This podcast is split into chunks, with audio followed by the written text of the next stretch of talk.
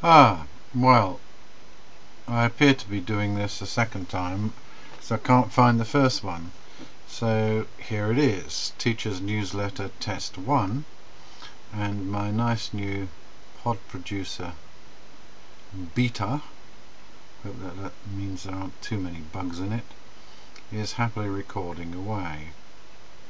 And I'm just wondering whether I managed to um, record this and save it in a place that I can actually find. That would be wonderful. Anyway, I'm going to try pressing fade out and see whether my voice gradually disappears, but I suspect that's probably only on a sort of editing mode. Mm, yes, I appear to be recording still. And um, I'm just wondering what crossfade does. I wonder if that has an effect. I put it back to the middle. I've now, having turned it to the extreme left, I'm now turning it to the extreme right. And I'm going to put it back in the middle. Anyway, uh, there's a pause. I'm going to press the pause.